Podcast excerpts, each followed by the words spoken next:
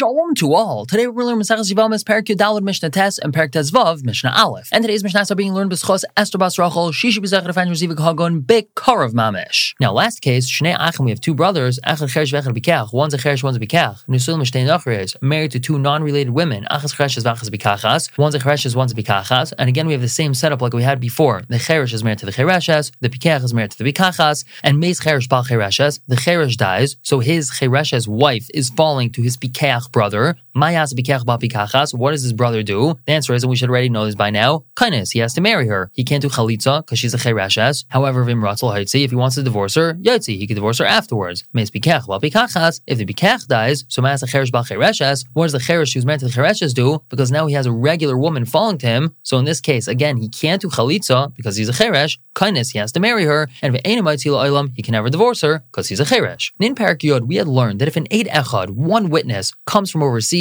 and he says that a woman's husband died. We trust him, we believe him, and we allow her to get remarried. Now we're going to talk about if the woman herself comes and says this. So Mishnah tells us, a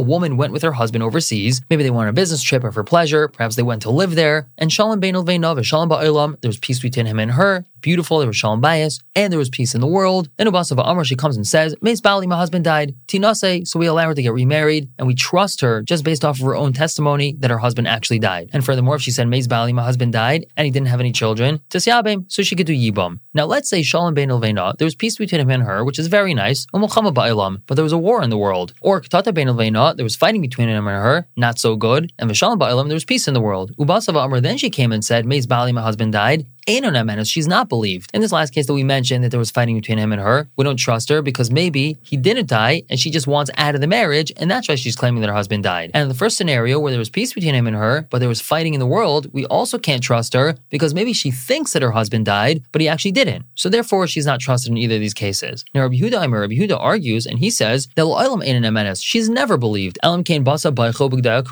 unless she comes crying and her clothing are torn. This is called raglayim ledavar. That has to be some real support for what she's saying. If she's just coming in regular saying, oh, my husband died, we can't trust her. She has to look like she's in Avelos and look like she's sad, and therefore we'll trust her when she says, my husband died. However, Amrullah, they told him, achazu v'achazu, in both scenarios, whether or not she's showing signs of Avelos, say she's allowed to get married. We're going to stop here for the day and pick up tomorrow with Mishnah Beis and Gimel, continue to talk about the scenario. For now, everyone should have a wonderful day.